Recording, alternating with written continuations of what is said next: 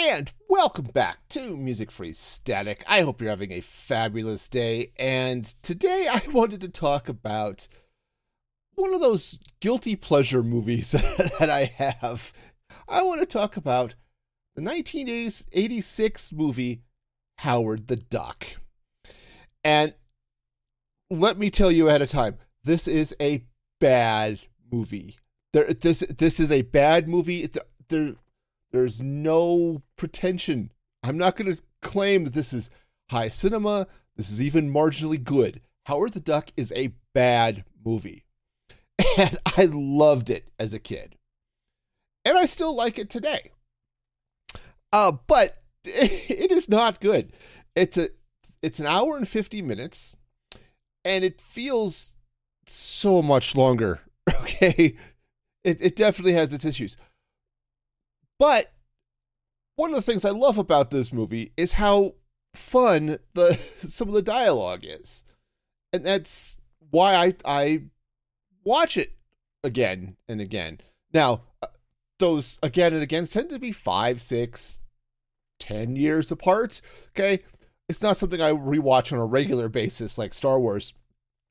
Even though this was executive produced by George Lucas, which we'll get into that in a minute. But Howard the Duck has developed a bit of a cult following over the years, and it's not too hard to see why, because part of the movie does have some fun parts to it, which said it's, it's not good, but there are parts of it that are really fun. And the cast, you look at the cast in this, and it's kind of amazing who's in it. It's got Lea Thompson is the lead. Um, she's a year out from having done Back to the Future. She's had a couple of other movies in between. Um, Jeffrey Jones, who was like the villain in every 80s movie in, ever, right? I remember him from being the principal in uh, Ferris Bueller's Day Off, right? He's just one of those iconic 80s guys. He shows up and you just know this isn't he, he's going to be a jerk of some sort or other, and you're to love every minute of it. Um, he was also in Beetlejuice, which I watched so many times as a kid too, and can't. I'm not sure I could stand to watch it again today. But um, you also have Tim Robbins in a supporting role. Um, Holly Robinson Peete is this is her first movie role as a backup singer in the in the band that's in the movie Cherry Bomb. Um, right? It's you know, so there's some great actors in there, some really early roles. Again, it, it it's not good. The movie bombed so hard that George Lucas, who had just finished expanding Skywalker Ranch to build out you know all of the stuff he had going on after Star Wars was so in debt and was so counting on the profits from Howard the Duck that he ended up selling his brand new CGI animation studio to Steve Jobs. That animation studio became Pixar, which is now owned by Disney, which also owns Lucasfilm. So it's all coming together again. But yeah, and the director, Willard Huyck, H U Y C K. I don't know how that's pronounced. I'm sorry if I screwed that up. Uh, yeah, he never directed again. this this movie was the nail in his directing career. But all of that out of the way, I still like watching the watching Howard the Duck.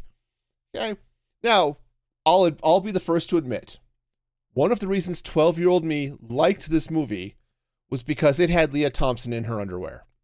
I admit it straight up. okay, this this may not be the movie for the youngest of of audiences, right? Especially there's a there's a scene Howard gets zapped by the the laser MacGuffin thingy bob that sucks him out of his world. And as it pulls him through, the camera's lingering on this female duck in her bathtub. And she's got duck boobs.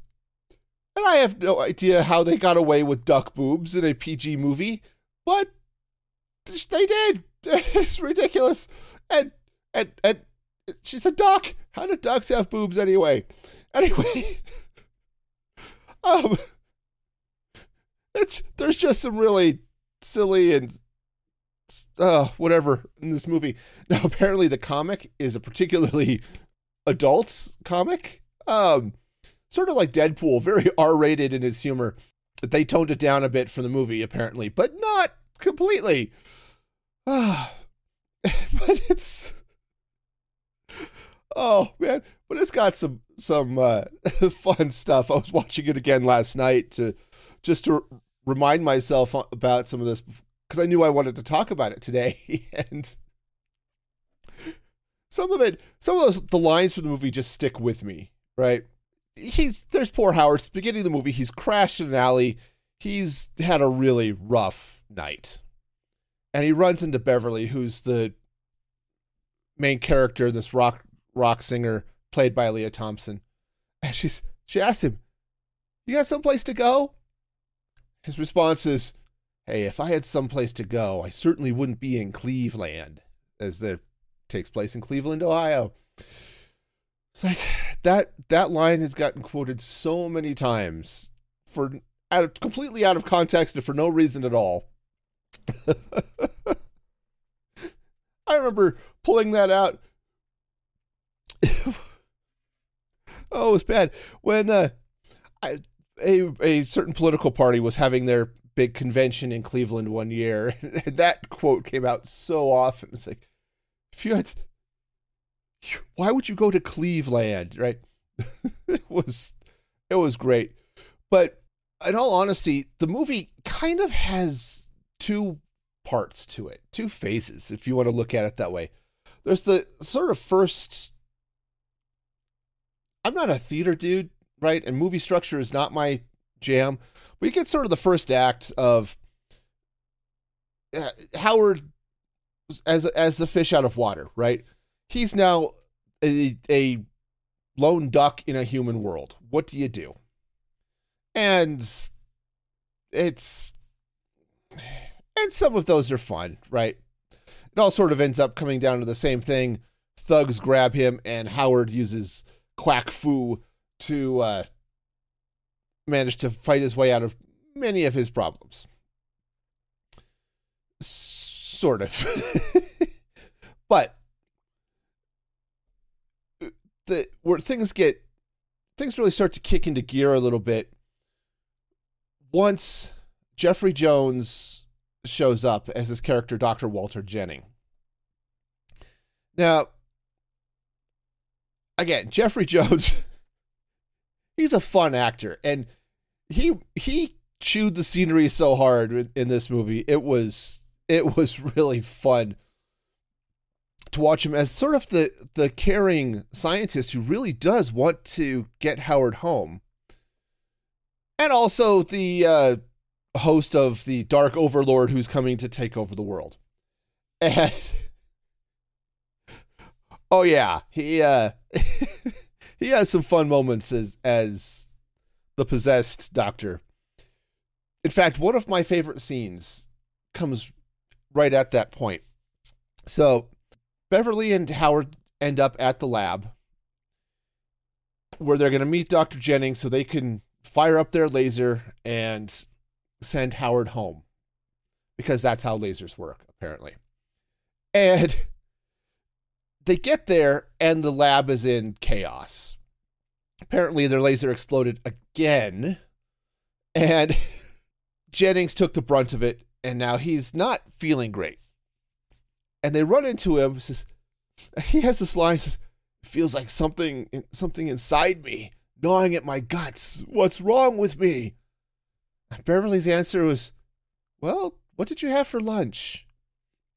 you know, it's just these little weird things like um it's like okay that that that is a question to ask right? They they end up crashing the car into this cafe just out, not far from the lab apparently. And he's sort of jennings is now possessed um into this diner, or he's he's possessed by the spirit as they've crashed into this diner, and he's sort of laughing, and Howard's asking, "You know, you think that's funny?" And Doc says, "I'm not Jennings anymore. The transformation is complete. I am now someone else."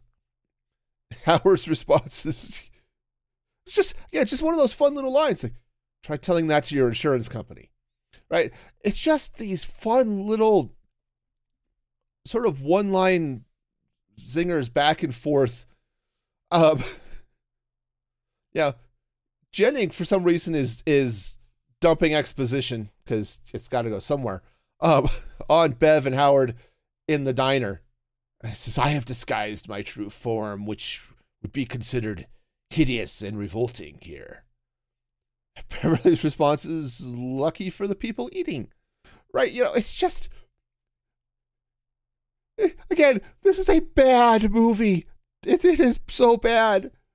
But I love some of these lines, the way they're delivered by uh, from Howard, from Beverly, and oh, it is, it is, it's really fun. And Tim Robbins uh, is great as sort of this, sort of the the goofball sidekick, right? He's a lab tech, a lab assistant, and